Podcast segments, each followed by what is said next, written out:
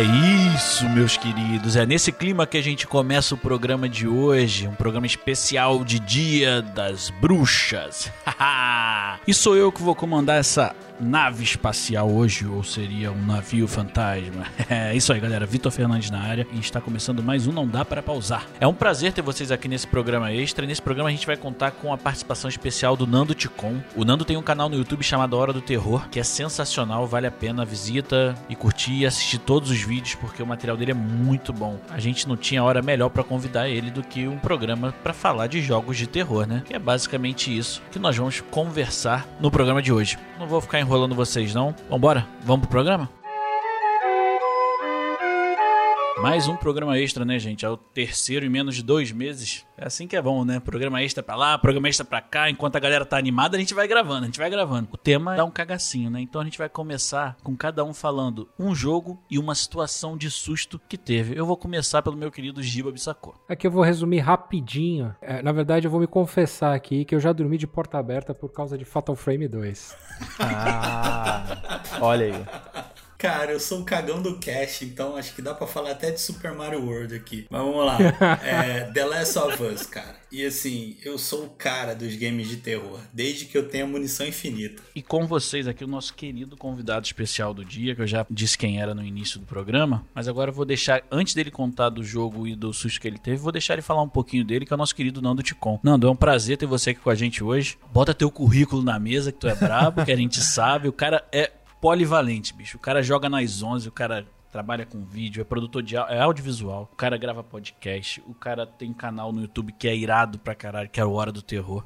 é. Se você ainda não é inscrito, vai pra lá, se inscreve que o material, o conteúdo do cara é top de linha. É, cara, é brabo demais. Então, Nando, joga teu currículo aí e manda brasa, irmão. Eu acho que eu tinha que botar o telefone do meu terapeuta, né? Porque eu tô, tipo, há vários anos só falando de terror e tô, tô aqui ainda, né? Tamo de boa, tamo rolando aqui. Tá bem, e, tá com a cara saudável, pô. Né, tô, pô, tô me alimentando. Caraca, tá? E ainda mais na pandemia. Mas assim, eu comecei lá em 2014, 2013 e 2014 com um podcast só sobre jogos de terror, cara. Se chamava Pode Terror. Foi até o episódio 20, mais ou menos. E foi uma época muito foda, assim, que eu tava redescobrindo, aprendendo sobre podcast, redescobrindo jogos clássicos, né? Então começou lá com Pode Terror, depois virou Hora do Terror, o canal do YouTube, e hoje eu faço um pouquinho de tudo, cara. Eu tô numa bagunça total, assim, que dá na telha eu faço. Enquanto isso, eu tô trabalhando com vários projetos de YouTube, de podcast de, de uma galera aí maneira da internet. Cara, jogo que me traumatizou, assim, que eu lembro claramente, foi quando eu era muito pequeno, foi a primeira vez que eu senti medo com o jogo. Foi Mortal Kombat 1 para computador, para DOS. Eu tava assim, do lado do meu primo, eu tinha 5 anos, meu primo lá jogando, meu primo Gustavo lá de Minas Gerais, visitei a casa dele. E o cara manda o Fatality do Liu Kang que vira dragão e come a metade do outro maluco e arranca. Aí foi a primeira vez que eu entendi, caralho, videogame pode fazer isso? Eu achei que era só pra criança. Eu saí correndo, chorando pro colo da minha mãe, gritando. Lembro claramente disso, assim. E outras cenas bizarras, né? Tem Seventh Guest também, que ele jogou logo em seguida. Ele levantava um ralador de queijo e saíam os dedos, assim, do, do ralador, assim, dedos cortados andando, assim. Eu também fiquei muito traumatizado, nunca mais esqueci dessa cena. O meu terror é que eu nunca consegui fazer um fatality desse, cara. Olha aí. Sempre quis. Cara, eu só, eu só consegui realizar os fatalities depois que eu descobri aquele código enorme do Mortal Kombat 3 Ultimate, que aí você colocava fatality com um botão só. Um botão só, isso aí. Cara, eu vou trazer já pra uma coisa mais atual. Eu simplesmente não consegui terminar Outlast 2. Tipo, olha aí. Na real, eu, eu, acho que eu larguei no primeira meia hora de jogo, tá? E a minha esposa, ela é prova de que eu tentei. Eu, eu tentei umas quatro vezes, mas, cara, o cagaço foi muito, muito maior. Aí onde eu consegui virar o jogo. No EA Games, o Otávio Neto fez uma, uma gameplay do início do jogo até o final. Ali que eu consegui acompanhar, com os sustos do Otávio Neto. Mas se não fosse ele, eu acho que eu não saberia nem como é que o jogo terminou, cara. Porque que jogo bizarro, cara. Puta merda. O 1 já era complicado. O começo do 1, pra mim, eu tentei. Porque assim, eu acho que jogo de terror você tem que entrar no clima. Esse negócio de jogar no meio da festa de criança de 12 anos, você não consegue prestar atenção nada. Então, você tem que desligar a luz ali, Sádico. colocar o foninho de ouvido daquele jeito, sozinho na sala, deixa dar umas 10 horas da noite, vai tentar. Vai tentar jogar. Esse Last, esse Outlast, eu tentei fazer isso. Ah, durou, meu, até a primeira esquina que eu virei tinha um cara pendurado pendurado lá. Naquela hora eu já eu falei, não, vou esperar a festinha de 12 anos mesmo, que não vai. Mano, quando a, a, pilha da câmera começa a acabar, a minha vida parece que vai acabando junto, sabe? Tipo, vai foda. esvaindo, tu vai encolhendo na poltrona e fala, vai, acha uma bateria. Mas depois a gente vai falar sobre essas situações. Galera, a gente sabe que tem gente que tá doida pra ver os novos títulos de terror e horror reservados pelas desenvolvedoras a cada ano. Franquias consagradas como Silent Hill, ou o teaser jogável, né, produzido pelo Kojima e Guilherme Del Toro, o PT, Silent Hill, Resident Evil, Until Dawn, entre outros. Eles vêm assustando e conquistando fãs ao longo dos anos. E hoje a gente trouxe nosso convidado Nando para falar desse estilo de game que cativa uns e põe à prova o coração de muitos outros, né? Foi por causa disso aí que eu parei de comer tanta gordura, porque senão o coração não vai, cara. Eu vou começar então com a primeira pergunta da nossa pauta, que é qual o título te conquistou e até hoje faz você vou dar uma, um retorno e jogar ele de novo, sabe? Tipo, ah, já joguei, mas às vezes quando vai lá dar uma outra baixada, joga mais um pouquinho. Vamos começar com o nosso querido Giba Bissacô, pela ordem de, de abertura. Gibão, manda brasa. Pô, eu já estou jogando The Last of Us 2. Isso a gente falou em alguns casts atrás. A gente Aliás, fala a gente em já falou todo isso cast. em vários casts atrás. Não acaba, né? não acaba nunca. Tá não, louco, não mano. acaba. E agora eu lembrei do Jacon, porque eu tô jogando de novo e eu consegui comprar One Kill Shot. É um tiro só, você mata qualquer bicho. Então, Amém. acho que agora dá pra. Agora dá pra você curtir o jogo um pouco mais tranquilo. Amém, Senhor. Jesus Opa. chegou no, no videogame. Um jogo que eu visitei há um tempo atrás de novo e eu tenho ah, uma paixão muito especial por ele é o Silent Hill 2. Eu acho ele a obra-prima dos jogos de terror. Ele foi feito numa época, e isso eu acho muito interessante, porque ele foi feito pro PS1. Ele foi desenvolvido pro PS1 e o PS1 ele tinha algumas limitações. Em vez do jogo trabalhar para dentro dessas limitações, ele usou a limitação para deixar o jogo com mais terror, que era aquela neblina. Então ele preferiu deixar o jogo mais fluido e aquela neblina fazia com que você não precisasse ter tantos elementos gráficos na tela ao mesmo tempo. Fora todo o áudio, né, todos os efeitos sonoros que fazem parte de, um, de qualquer bom filme, bom jogo de terror, são os efeitos sonoros. Ele tinha aquela sirene que tocava e mudava o jogo inteiro, me arrepiava inteiro quando aquele negócio tocava. Sim, cara, é. Sempre que, que eu posso, eu dou, eu volto um pouco lá e sempre que sai um Silent Hill novo, eu vou ver. Até hoje, assim, depois do 2, eu não me inter... Eu joguei um pouco do 3, mas eu não me interessei tanto. Saíram um. um- acho que era Homecoming dele também, eu não- também não gostei muito. Pô, mas pra mim, se eles fizessem um remake desse jogo bem feito, que nem foi o Resident Evil 2 e 3, eu já tava gastando meu dinheiro, cara. Konami, né? Konami é foda. Mas não dá mais pra contar, né? Não dá mais pra contar com eles, cara. Esse, esse é o Hum. ponto. Ah, Não tem dá. como. Não, depois desse Silent Hill, que ia ser um senhor jogo, hein? Ah, que foi. agora- Ah, bom, o Res- Resident Evil foi lá e pescou, né?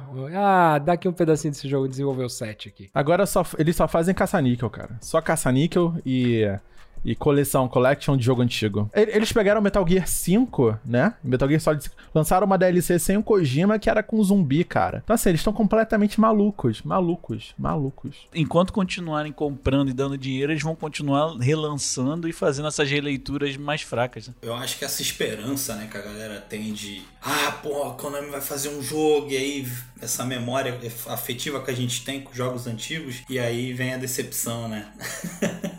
Queria só fazer um, um parêntese sobre a Konami. É, um dos jogos que marcaram minha adolescência foi Suikoden 2, que é um RPG deles, né? E, enfim, eles cagaram a franquia e tal, nunca mais lançou. E aí veio os criadores do original, do primeiro e segundo Suikoden, lançou um Kickstarter na campanha, botou, sei lá, 5 milhões de dólares, uma parada ridícula, assim, pra fazer um novo espiritual ali. E, cara, eu tô meio que assim, sabe? A galera do terror independente, a galera que quiser pegar seus trocadinhos e fazer uma parada nova, como o criador lá do Castlevania, né? Um dos. Não o criador, né? Mas um dos produtores principais do Castlevania, tirou, saiu da Konami, foi lá e fez ah, aquele jogo, qual o nome? Blood, um. Blood, bo- é, é, Bloodstained, né? Bloodstain. Cara, então É assim. bom eu- jogo, hein? é, hã? é bom, eu gostei pra caramba. bom várias, var- várias zoeiras com Castlevania, né? vários apertões ali da Konami. Eu acho assim, tem mais é que fazer mesmo, cara. O Kojima juntar ali com o Del Toro e fazer qualquer merda de terror só pra zoar a porra toda. E você, Giacom? O título que te conquistou e de vez em quando dá uma jogadinha de novo. Eu sei que tu é cagão, então pensa com muito carinho aí no. Ai, você. Ó, bom, eu, eu não tenho tanta fama pra ser cancelado, então foda-se. É... é porque assim, eu sou realmente muito cagão e eu não, termi... não terminei o The Last of Us 1 porque chegou uma hora lá que eu tava sendo muito perseguido e eu falei, não, eu não preciso disso. tá? E parei. Mas a primeira vez que eu joguei Resident Evil, cara, acho que eu joguei o 2 direto. Cara, esse negócio de você ter pouco recurso, eu não estava acostumado até então, entendeu? Acho que foi, foi um dos primeiros.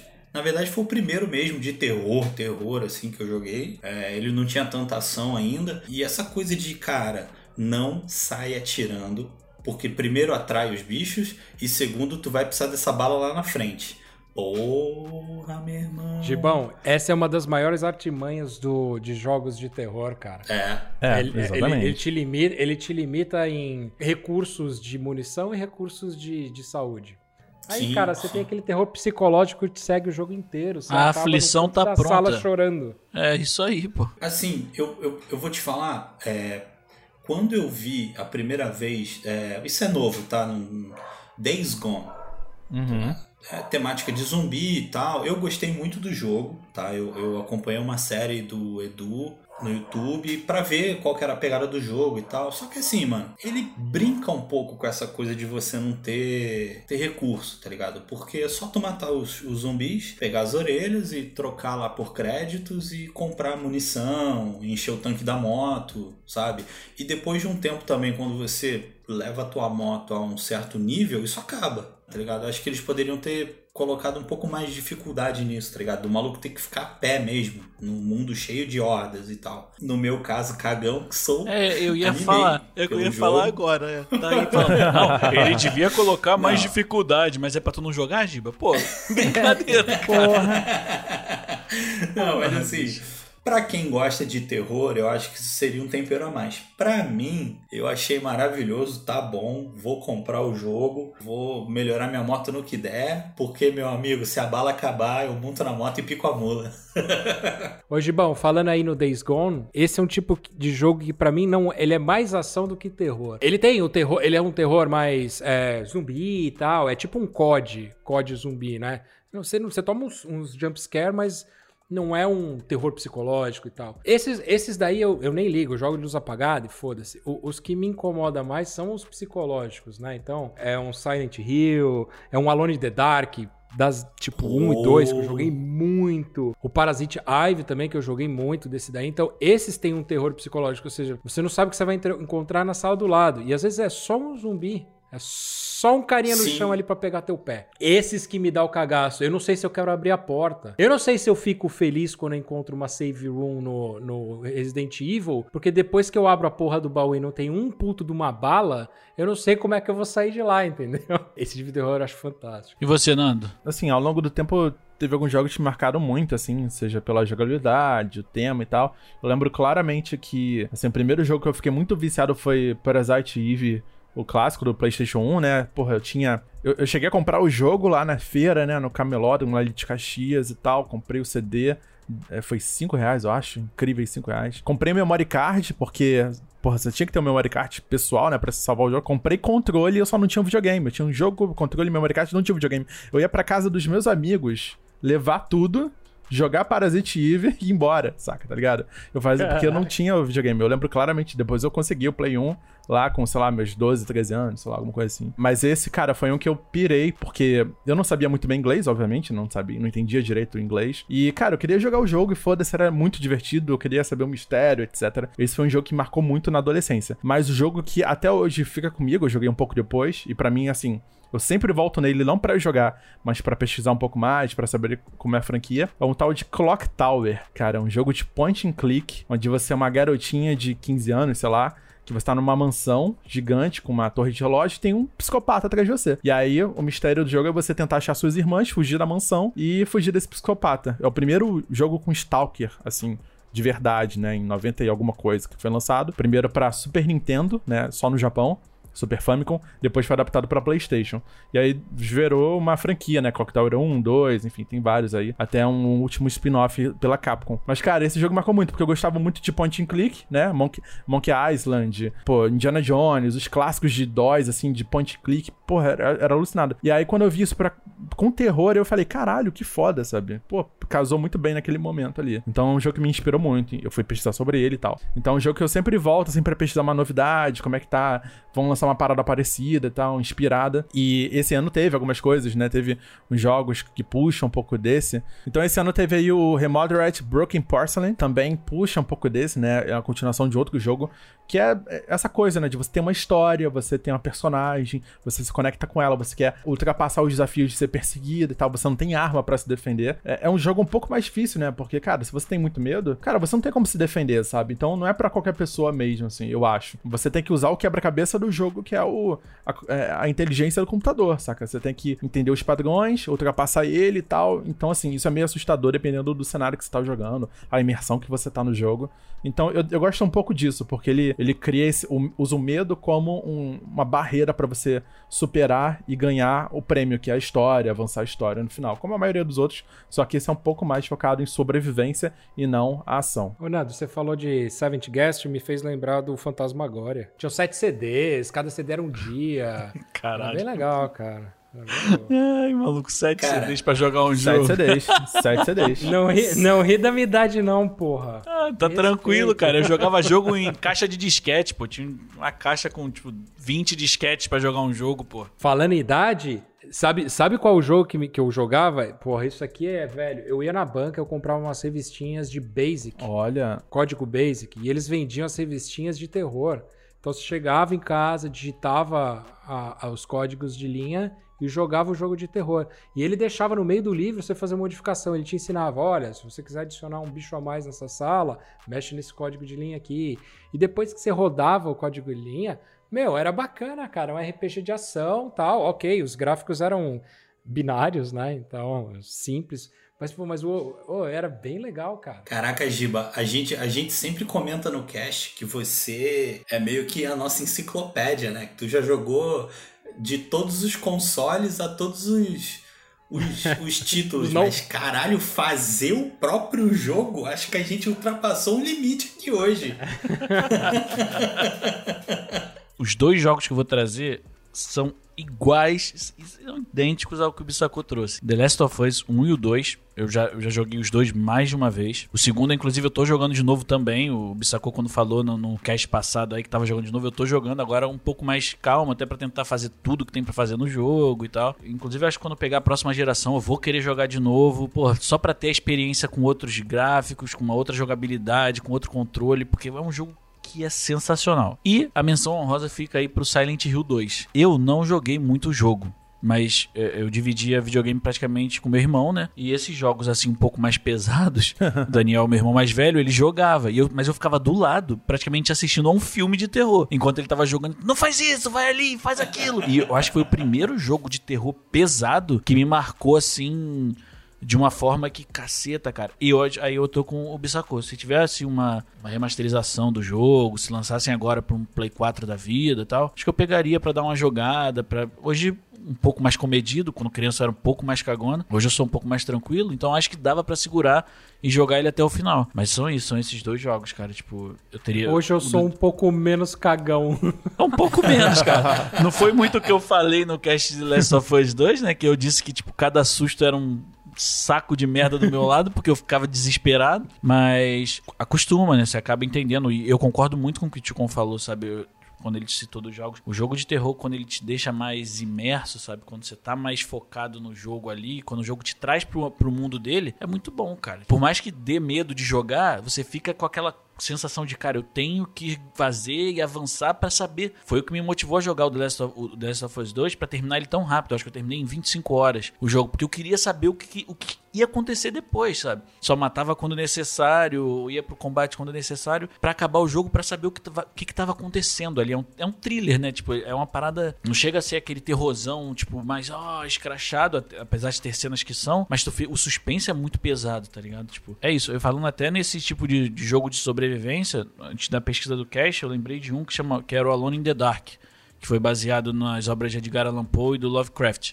Tipo, que Jogo maravilhoso. é, meio que definiu esse gênero de jogo de sobrevivência. Eu acho que foi um dos primeiros jogos de- que você podia passar sem combate, sabe? Tipo, se escondendo e indo, tipo, sem dar a cara pra ninguém, sabe? Tinha dois protagonistas, eu não lembro o nome de ninguém, tipo, mas era isso, você podia escolher. E eu acho que foi o primeiro em 3D também. Porque eu acho que tinha já uns de 2D que você conseguia. Até o Giba falou, tinha um bináriozão que você conseguia jogar e fazer algumas paradas, mas de 3D eu acho que foi o primeiro survival horror, tipo, de você poder sobreviver no terror sem ter que matar ninguém, sabe? É, em relação a 3D, ele realmente foi o primeiro que us- usou é, o cenário todo em 3D, né? Porque nem o PlayStation conseguia usar 3D, né? Os cenários no Play, Play 1, no caso, eram, eram fotos, né? Fotos só. E aí você tinha um personagem 3D andando. Nesse do caso, o Alan the Dark ele criou essa coisa de, de ser completamente 3D. É o que só depois do Silent Hill foi conseguir fazer, saca? Depois de muito tempo. Então, assim, foram. Era muito experimentalismo, né? Muita coisa assim, cara, muita abstração também, né? Porque tudo era muito 3D, muito poligonal. É, mas era muito foda pra época. Dele que derivou o Resident, né? O Resident tem a mesma, o mesmo conceito de, de navegação e interação de cenário, né? Onde a câmera é fixa num canto, você se movimenta com o personagem. Quando você vai pra algum lugar que, que a câmera não pega, ele troca pra câmera do outro lado e assim vai. O Alone in the Dark era igual. Depois, acho que foi no Resident Evil 4 que o Resident mudou e deixou de ser câmera fixa e passou a ser terceira pessoa. O gráfico 3D veio no Code Verônica. O Code Verônica, ele come- já. Pro Dreamcast, ele já trouxe o, o gráfico. O, o cenário 3D. O Resident- Aliás, é puta jogo. A gente tra... Agora a gente tratando de gráfico, a gente falou de imersão. Vale tudo pra buscar o infarto perfeito? Meter um- uma realidade virtual, um som, jogar de fone de ouvido, todas essas tecnologias implementadas pro terror, pro estilo de jogo. Você acha que faz diferença ou pra você não? Se botar no som na TV, jogar com a luz acesa e na festinha de criança, como disse o Bissacô, tá tudo certo. Começando então agora pelo Bissacô, manda bola. Eu tenho, falando em jogos de terror, eu tenho o meu ritual. Olha só que beleza. Falando em ritual, lembrei de Fatal Frame. É, eu tenho meu ritual pra jogar. E, e Fatal Frame foi um dos primeiros que eu, que eu realmente é, quis ir imergir no jogo, né? E acho que foi até por isso que fiz uma brincadeira que eu dormi de porta aberta. Apesar de não ser brincadeira, foi uma verdade. É, eu, eu realmente imergi no jogo. Então eu fiz questão de apagar a luz do meu quarto, arrumar um fone de ouvido que entrasse na minha televisão, porque na época não, não tinha, né? Não saía do, do- do PS. Então eu coloquei um fone de ouvido, arrumei tudo. Tipo, esperei ficar, tipo, tarde da noite, onde todo mundo não ficasse fazendo barulho e comecei a jogar. Se você parar e prestar atenção na história, entender o que tá acontecendo e tudo mais, e começar a se envolver, é ali que o jogo te pega. Porque eu acho que assim, se você quebrar o som que o cara fez pro jogo, né? O clima que o cara quis pôr no jogo, as cores, a tela mais escura quando precisa, porque querendo ou não, o terror, ele faz, o som faz parte. Se você desligar o som, você joga qualquer jogo no, no escuro, vai te- não- ninguém vai te dar susto. Então, acho que o ambiente faz parte disso. A gente tava falando do VR, né? Eu testei o VR com um jogo que ele chamava. Ele era do Until Dawn. Ah, qual que era o nome dele? Until Dawn. Rush, Rush of Blood? Que é do VR. É- Ele é uma montanha russa e você tem as duas armas na mão. É de terror. Apesar de você não ter um envolvimento em história muito grande e tal, o fato de você estar no VR com fone de ouvido fechado ali dentro, ou seja, o mundo sumiu em volta de você. Você tem duas armas na sua mão. Cara, eu dei uns pulos naquilo lá, viu, cara? Então, assim, eu acho que faz parte. Você tem que. Pro, pro jogo fazer alguma coisa por você, você tem que fazer alguma coisa por ele. Você tem que entrar no clima, você tem que se preparar pra jogar. Não adianta jogar com a, com a festinha de criança do seu lado ou com sua mãe batendo um bolo. Ah, não vai adiantar, né? Batendo um bolo e segurando sua mão nos momentos difíceis, né? Exatamente. Exatamente. Eu vou falar um negócio pra você. Pra mim, o fone de ouvido, o VR nem pensar. nem pensar, porque iam me achar estirado. Porque assim, galera, o que acontece? Eu, eu sou cagão para jogos de terror, mas eu assisto muito filme. Agora não com a frequência que eu gostaria, porque assim, a minha esposa tem muito medo. É, é uma parada que ela não gosta mesmo. Até os, os suspenses psicológicos, assim, ela fica meio aflita e tal. E também, né, Nessa época de quarentena, a gente está dando opção para as comédias, para a vida ficar um pouco mais leve. É, eu sou extremamente fã de Exorcista. Se esse cast fosse sobre cinema, eu diria sempre que eu posso, eu volto e assisto o Exorcista porque para mim é um filme foda e me dá medo. Eu gosto muito dos filmes, mas o game, cara, ele me bota numa imersão, eu acho que é um, um acho que é um degrau acima do cinema, tá ligado? Que eu não lido bem, cara. No cinema você tá torcendo, tipo, vai, cara, corre, entra aqui, entra ali. No jogo são as suas ações. O cara tá atrás de você. Então, assim, eu, eu, eu fui jogar o, o, o The Last of Us, o segundo já tinha sido anunciado, eu falei, eu vou jogar o primeiro, quando sair o segundo eu compro o segundo. Não comprei o segundo, não terminei de jogar o primeiro, porque, cara, de fone, meu irmão, aqueles estalos, tá ligado? Daqueles zumbis pelo amor de Deus, cara. Ele, ele te coloca dentro do jogo, cara. E assim, isso que o Giba falou sobre o som, o grau de imersão, ele se dá pelo som. Sem som a gente consegue jogar qualquer coisa. Mas, cara, você pode ouvir um podcast, o formato não tem imagem, mas você constrói a parada na tua cabeça. Tu vai ouvir um podcast de terror, tu vai ouvir um audiobook de terror e você fica assustado. Então acho que o som, cara, essa coisa de você botar o fone e realmente isolar, pelo menos o, o mesmo jogando de dia, cara, e isolar o que tá à tua volta, nossa senhora, cara, acho que o VR não precisa, para mim não se faz necessário. Eu concordo muito com vocês. O som, para mim, primeiro ponto é o som. O som é muito importante num jogo de terror, porque é ele que acaba te colocando dentro daquele desse lugar, desse do, do, cenário, né? Mas o visual, cara, tipo, hoje, né, com a tecnologia que a gente tem hoje, a gente pegando antes era um pouco mais mais vago, apesar de ser a tecnologia vigente na época que a gente achava o máximo, era um pouco mais difícil dele demonstrar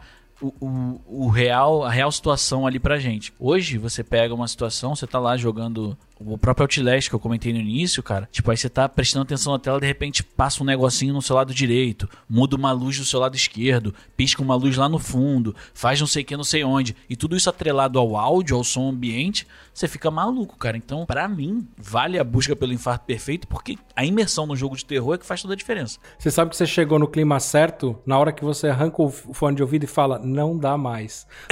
não é, pode jogar mais. Abaixa o som, Quando você fala, hoje, hoje tá bom, hoje tá bom, desliga tudo, vai dormir, amanhã eu continuo, amanhã, amanhã eu pego, amanhã eu termino. Foi isso que eu fiz com o Outlast, eu falei, amanhã eu, amanhã eu continuo, tá desinstalado, nunca mais eu vou instalar, nunca mais. Cara, confesso que eu tô jogando muito no Nintendo Switch. Eu me livrei de todos os videogames, só tô com um PCzinho e um Nintendo Switch e tal, Lite. E, cara, eu tenho jogo pra caralho de terror. Tem Outlast 1, Outlast 2, Layers of Fear. Tem a porra toda. Todos os jogos que você imaginar, menos o Resident Evil 7 mais novo. Mas, cara, eu tô jogando e é uma experiência muito louca, porque eu tô deitado na cama, todo apagado, fonezinho de ouvido. Brother, imersão, mais imersão do que isso é foda. Vai jogar onde tô... você vai dormir, Nando? Não. Cara, a minha gata às vezes pula em cima da cama, brother. Eu acho que é um bicho.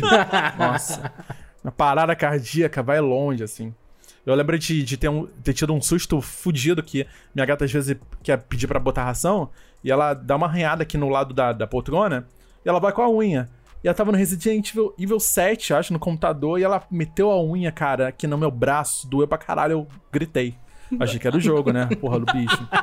Mas o lance do, do, do, terror, cara, é 100% esse lance de som, cara, na minha opinião. Porque quando você tem a visão, quando você tem o, o, imaginário ali pronto, você não tá tendo trabalho nenhum, saca? Você viu, ah, é aquilo ali. E aí depois você vê uma, duas vezes, sua cabeça já meio que interpreta e tá ligado. Mas o som, cara, você não sabe o que, que é. Você tem que criar na sua cabeça. E cada pessoa vai imaginar de um jeito, numa distância e tal. É por isso que é aqueles sons reset surround, cara, mesmo que seja virtual, é, não seja, tipo, físico, né? Enfim, tem outros vários níveis de surround. Mas, cara, ele já dá uma percepção foda porque você não tá vendo a parada. Mas você meio que sabe a localização, tá ligado? Então, para mim, eu acho que para quando você vai jogar jogos de terror, se você botar um fone de ouvido, entrar na trilha sonora, nos passos, no foley, que ele chama, né? Que são os efeitinhos de som, a maçaneta e tal. Cara, você emerge muito maior, muito mais, porque você tá ali entrando, seu corpo tá assimilando tudo imaginando na sua cabeça que aquilo é real. Se você tirar o som, você já perde muito daquilo. Porque tudo que você tem é aquela janela quadrada que você vê e não tá tendo trabalho nenhum interpretar aquilo. Mas aí eu vou entrar no ponto que eu queria chegar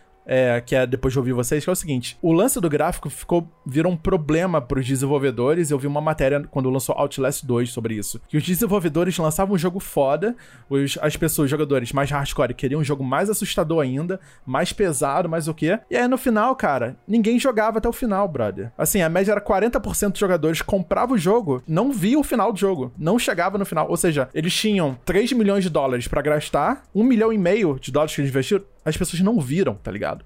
As pessoas compraram e não viram. Então, assim, é um puta trabalho de arte, de história, de sei lá o que, sei lá o que, sei lá o que. E, tipo, só pelos achievements, você vê ali a porcentagem de pessoas que completou, completou cada capítulo, sacou? E aí, o grande dilema é, caralho, qual é a média boa para que a parada não seja tão foda de susto pra pessoa pelo menos chegar até o final. Então, esse virou o grande dilema e é uma coisa que eu eu volto, assim, sempre que eu vou jogar um jogo novo, sacou? Porque para mim a parada não é o jogo ser assustador. É assim, pronto, assim, porque susto, medo é muito subjetivo, eu acho, tá? Tem gente que tem medo de tudo, tem gente que, pô, tem medo de paradas específicas. Mas a história, né, o que amarra o jogo, a história tem que ser maneira pra caralho, eu acho, assim. Você tem que se envolver com os personagens, você tem que gostar. Obviamente, vai ter um jogo ou outro ali que é só de susto, porra, é pra tu levar susto, reação, aí você bota uma câmera, se filma, acha graça, brinca com os seus amigos.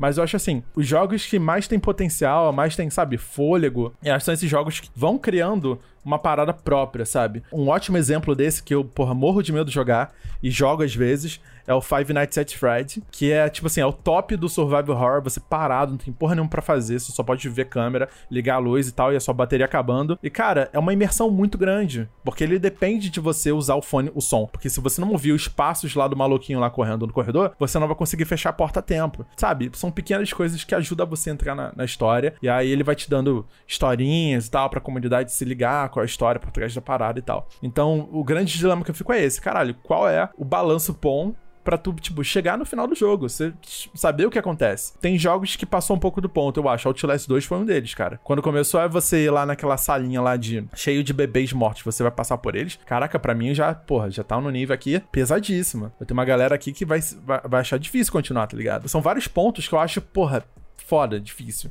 Resident Evil 7 para mim foi um deles, cara. Eu tentei jogar esse ano, Resident Evil 7, não tinha jogado antes. E, cara, tem mais. O início é foda demais. O início é muito complicado. Mas depois que você vai se adaptando, você pega uma arma, aí sim você começa a, pô, um pouco mais respiro ali e tal. E aí você vê que o jogo não tá tentando te fuder tanto assim. Mas o início do jogo, onde você não tem arma nenhuma, você morre muitas vezes. Cara, é muito frustrante, muito assustador ao mesmo tempo. Tudo de Outlast que você falou, eu concordo, tá? Cara, eu acho que tem cenas ali que são desnecessárias. Textos também, quando você acha as cartas para ler, eu acho que é tudo muito pesado, sabe? E aí trabalhar essa ideia do susto e do medo. O susto por susto não é o que me, e, o que me deixa de jogar o jogo, sabe? Tipo, eu deixo de jogar o jogo por medo. Quando a parada mexe mais com você. O jump scare não, não, não me enche muito os olhos, sabe? Tipo, ah, olhou pro lado, olhou pro outro, tem um bicho. Ah, não, aí beleza, tomei um susto, segue o baile. Mas quando o, o jogo ele é ele te deixa o suspense que gera, né? O, suspense que o jogo gera te deixa incomodado. Aí eu já é, é, quando eu deixo de lado, é o caso do Outlast. Foi acontecendo toda aquela coisa, tipo, um, um nível muito pesado de suspense é, atrelado às imagens muito gores, sabe? Tipo, uma coisa muito carregada. Eu preferi deixar de lado. Mas Você aí. Fica, fica, mal, né? Fica tipo, cara, energia ruim, assim, sabe? Pesado, não é nem, exato. Não é nem uma parada que te impulsiona, não. É você só não, sente bem. É, pesado. É Por exemplo, um, é no eu 1 senti. 2, Vitor, que aparece aquele cara, aquele cara grandão, aquele Little Pig. O primeiro, primeiro. Nossa Tá senhora. doido, eu nem joguei o primeiro, cara, nem joguei o primeiro. Por exemplo, é o que, é o que não acontece, ao meu ver, você citou aí o Resident e tal, em The Last of Us. The Last of Us tem um suspense, uma, uma história muito pesada e tem momentos que te deixam incomodados, mas são momentos, assim, chaves dentro do jogo que te incomodam, mas que, tipo, não prejudicam o todo, sabe? A gente até teve uma discussão dessa no, no cast sobre The Last, falando, é necessário? É, sabe? Porque pra história faz sentido. É como a gente, quando a gente vê filmes que a gente não concorda com algumas atitudes do filme, mas tá lá. Agora em Outlast eu acho que é. Sabe quando parece que é o exagero por exagero? É, Então, exatamente tipo assim, isso. a gente vai chocar você do jeito que a gente puder. E Outlast pra mim vai muito por esse, por esse lado. Assim, eu acho que é uma boa produção, o áudio com o vídeo da parada. Eu acho que se era o plano dos caras deixar assustador daquele nível, conseguiram. Sim, com certeza, com certeza. Eu tenho medo de abpack do FIFA, velho. Falando de terror agora, a gente vai fazer uma virada de chave no cast e trazer um filme de terror que valeria uma franquia de games. Não vale trazer os que já foram, mas diga aí. Vamos começar pelo nosso querido Giacom. Um filme de terror que vale uma franquia de games. Madrugada dos Mortos. Tem muito jogo de zumbi, mas é aquilo, cara. teve quantos Resident Evil até vir The Last of Us? Mas o original ou o remake do, do, O, do o cara lá?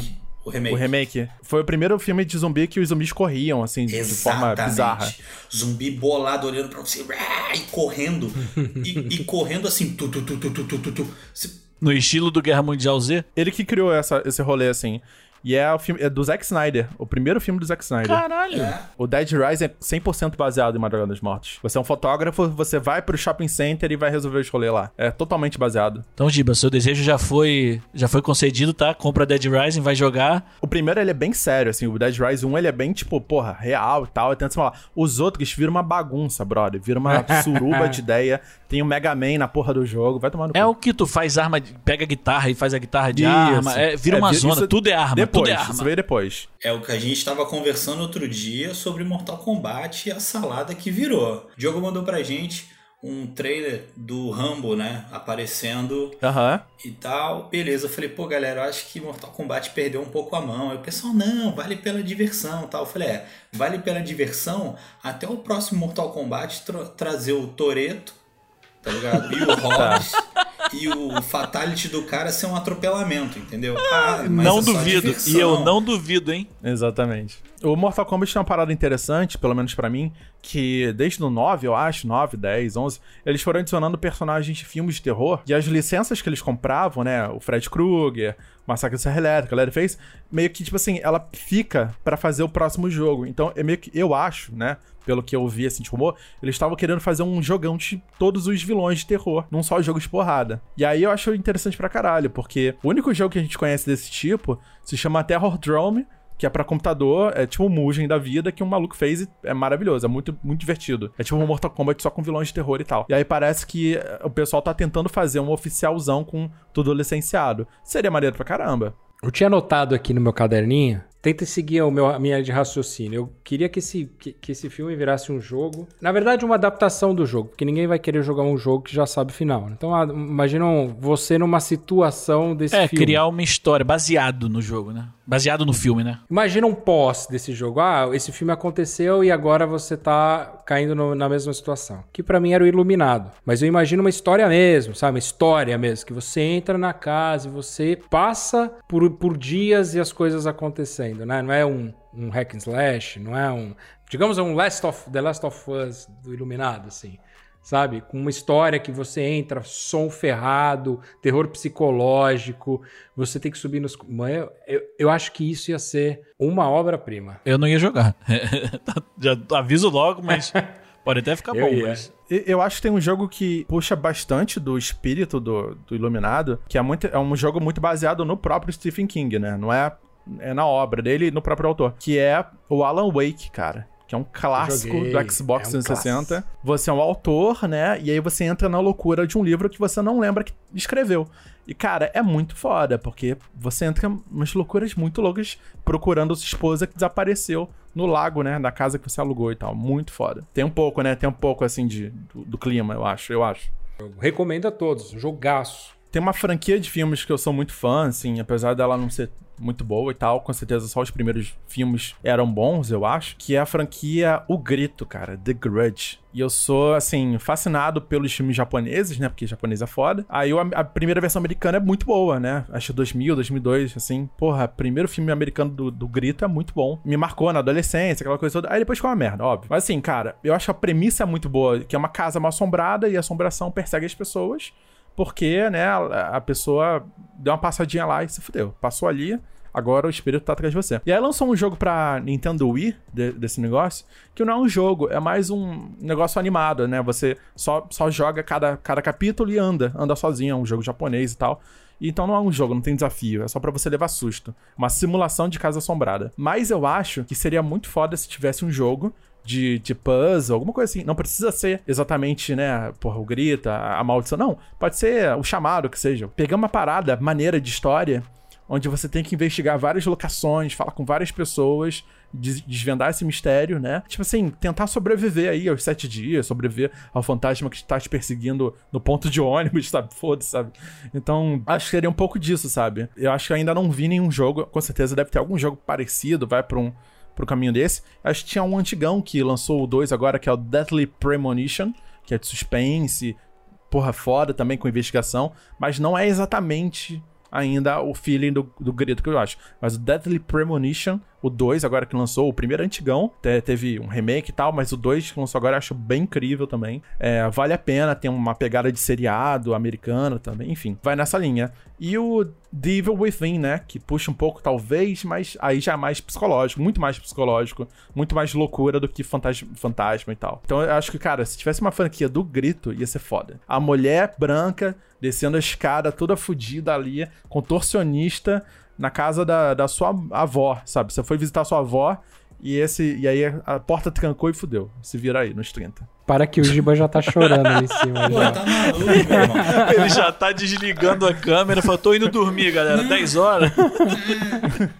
Cara, você falou desse estilo de jogo, de investigação, que tem um pouco de thriller e tal. Recentemente a PSN Plus liberou o Erika, cara. E o Erika ele tem uma pegada meio assim, é, é um é um jogo filme, né? Tipo, você vai escolhendo as, as ações durante o jogo, mas assim, ele também é bem bem bacana nesse lance de investigação. Você tem que escolher as coisas que você está olhando, o que está fazendo, para tentar, tentar chegar no resultado final. Um jogo curtinho, mas tipo, é, é muito irado. Ele trabalha com maldição e tal, com flashbacks. É um, é um pouco pesado no início, assim. E o bacana é que você joga ele no celular. Eu achei isso irado demais, sabe? Tipo, enfim, só uma mençãozinha ao Erika. E, e, volta naquele, naquele lance do, dos FMVs, né? Que lá no início do, do DOS era 7 CDs. Uhum. E eram jogos feitos com filme, né? E aí É voltou aí. essa moda, cara. Tem vários jogos lançando, assim, em filme, que eu acho irado. Muito maneira uma forma de você lançar um filme, uma história narrativa. Cara, acho foda, assim, o que tem lançado. E tem também o estilo do Until Dawn, né? Que ele não é um filme, É. mas você também toma ações que nem o Erika, né? Você vai lá, o que, que você vai fazer? Você vai falar isso, você vai falar aquilo, isso muda a, a narrativa, da, a história, a narrativa da história depois que você escolheu o seu caminho. Botando o meu filme de terror, eu vou trazer para um cenário que é uma das paradas que eu gosto pra caraca, que é ficção científica, misturado com um pouco de terror. Minha esposa, se tiver, moça, tá ouvindo agora, você sabe. O que eu assisto de coisa ruim nos filmes da vida é piada, sabe? Tem uma série ruim com ficção científica, manda pra mim que eu vou assistir. Ficção científica e fantasia. Teve o filme Vida, que é inclusive com Ryan Reynolds. Assim, eu sei que a gente já teve jogos de Alien aqui e ali e tal, mas a pegada desse filme, a premissa dele, o filme nem termina tão legal, tá? Não vou dar spoiler porque pra quem não assistiu e tal, mas no geral, o filme ele me deixou tão aflito, tão nervoso, que eu acho que eles- se eles conseguissem trazer a aflição desse, desse filme pra um jogo, pra mim ia ser irado pra cacete, sabe? Tem, você Jogar sabe. Ali- Alien Isolation. Alien não, mas Isolation. então, mas ali no Alien você sabe que você tá atrás daquela criatura. que Você sabe quem tá atrás de você, que é aquela criatura, o Alien. Ali no Vida, você não sabe muito bem o que, que é, sabe? Tipo, é o que. Mas assim, eu tô falando baseado. Eu não tô dizendo igual o Bissacô falou, não tem que ser igual ao filme, sabe? Mas baseado. Ali, tipo, eles encontram uma vida inteligente em Marte e, tipo, e a partir dali você não sabe o que, que é que tá acontecendo, você não sabe como é que tá sendo dominadas as paradas. No Alien, você sabe que é o Alien que a gente já vê há 20 anos, aquela cara, aquele focinho longo e tal, tipo, não, aquele capacete longo pra trás, aquela língua saindo da boca.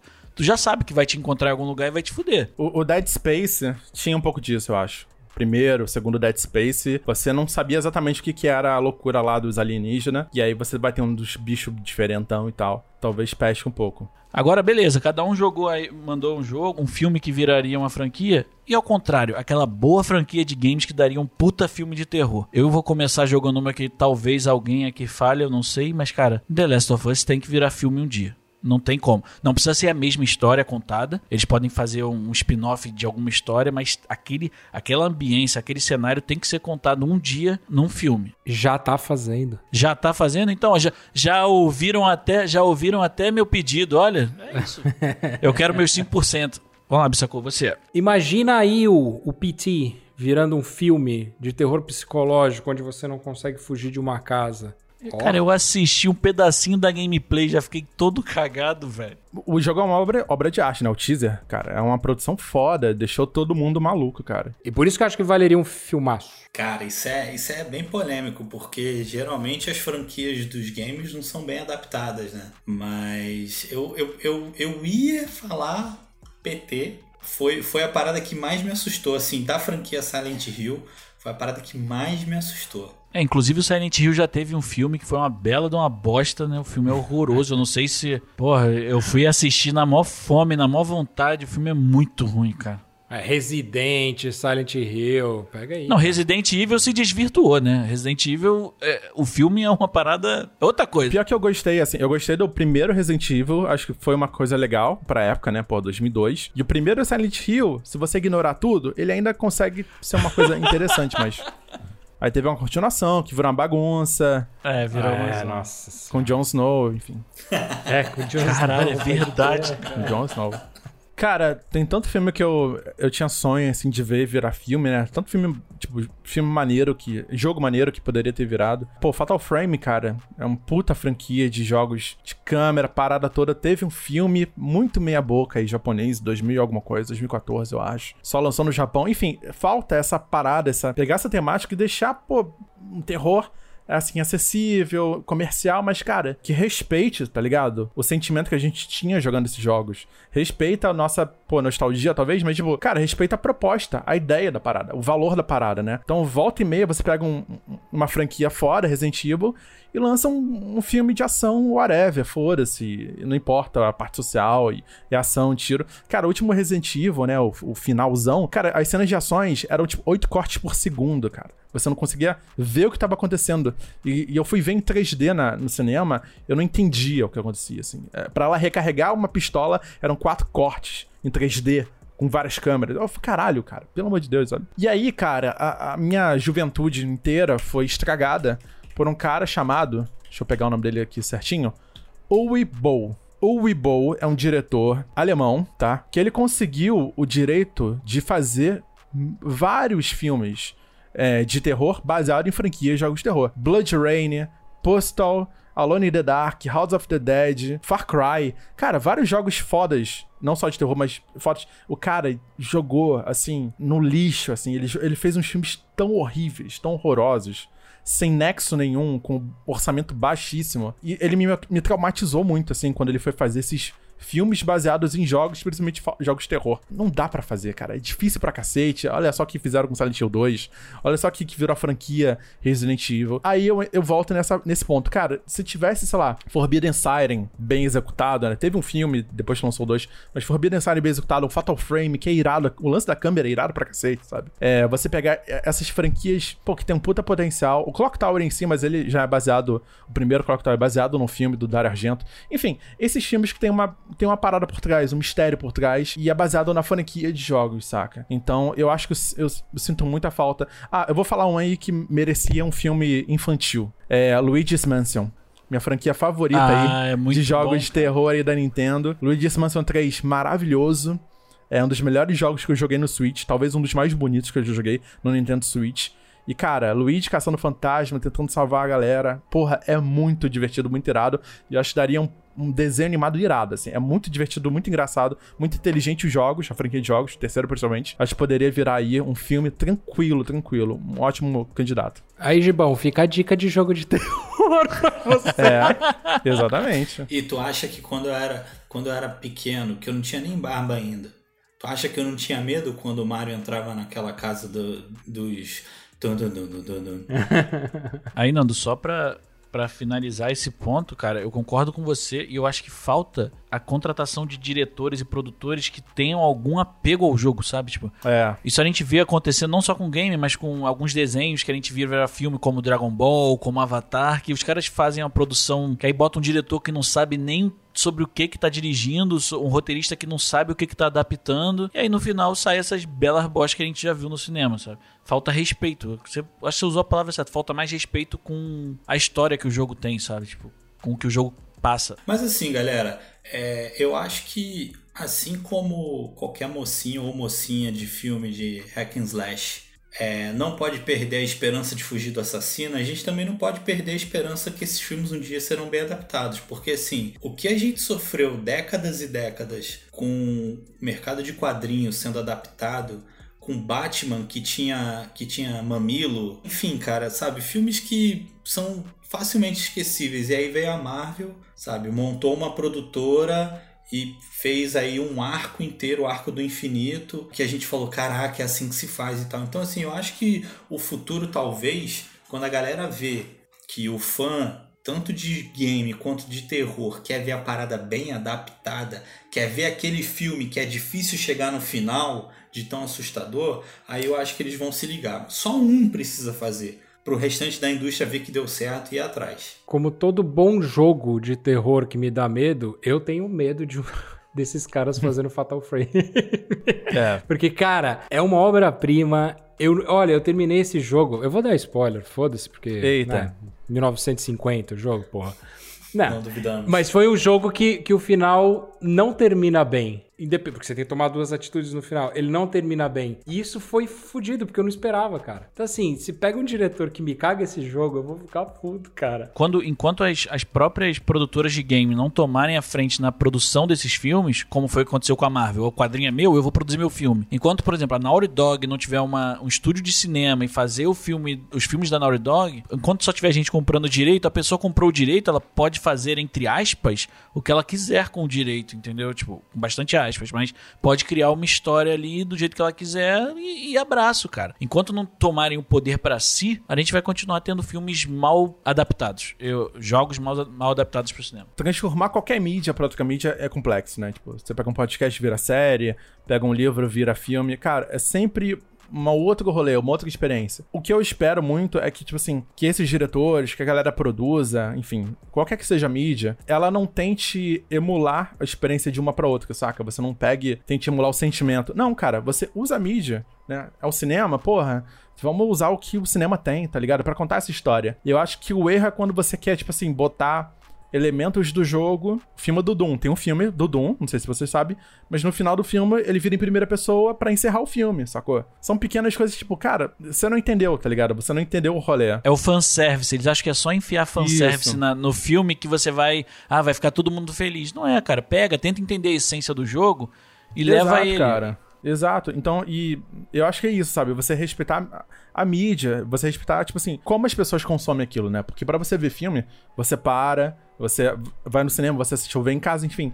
Mas no jogo não, o jogo é outro rolê, você tem que estar tá prestando atenção, você tem que estar tá andando, né? Você faz acontecer as coisas. Enfim, são formas diferentes de consumir aquela história. Antes da gente finalizar a nossa gravação, vocês vão trazer para os nossos ouvintes uma indicação de um bom jogo de terror. Começar pelo Bissacô. Um bom jogo pra galera jogar nesse dia 31 de outubro, nosso querido Dia das Bruxas. E ah, só pra vocês ficarem sabendo, ontem foi meu aniversário, então me deem parabéns. Eita, dia 30 parabéns, foi meu aniversário. Querido. Uhul! Parabéns, Caraca, querido. parabéns, Vitão. Acho que um bom jogo que a gente comentou por cima aqui, mas eu acho que vale perder aí o, o seu dinheiro gasto, porque vai ser, vai ser bacana, é o, é o Alien Isolation. Vai porque você vai sujar a sua roupa. Manda ver. Giacom. Cara, pra galera que achou Silent Hill um filme ruim, não vamos falar palavrão, né? Agora, convido... falou palavrão o cast todo, agora não vou falar. É, então tá bom, vou falar de novo. Pra galera que achou Silent Hill uma bosta, o filme, eu convido a, a buscar uma forma, também não vou falar aqui de pirataria,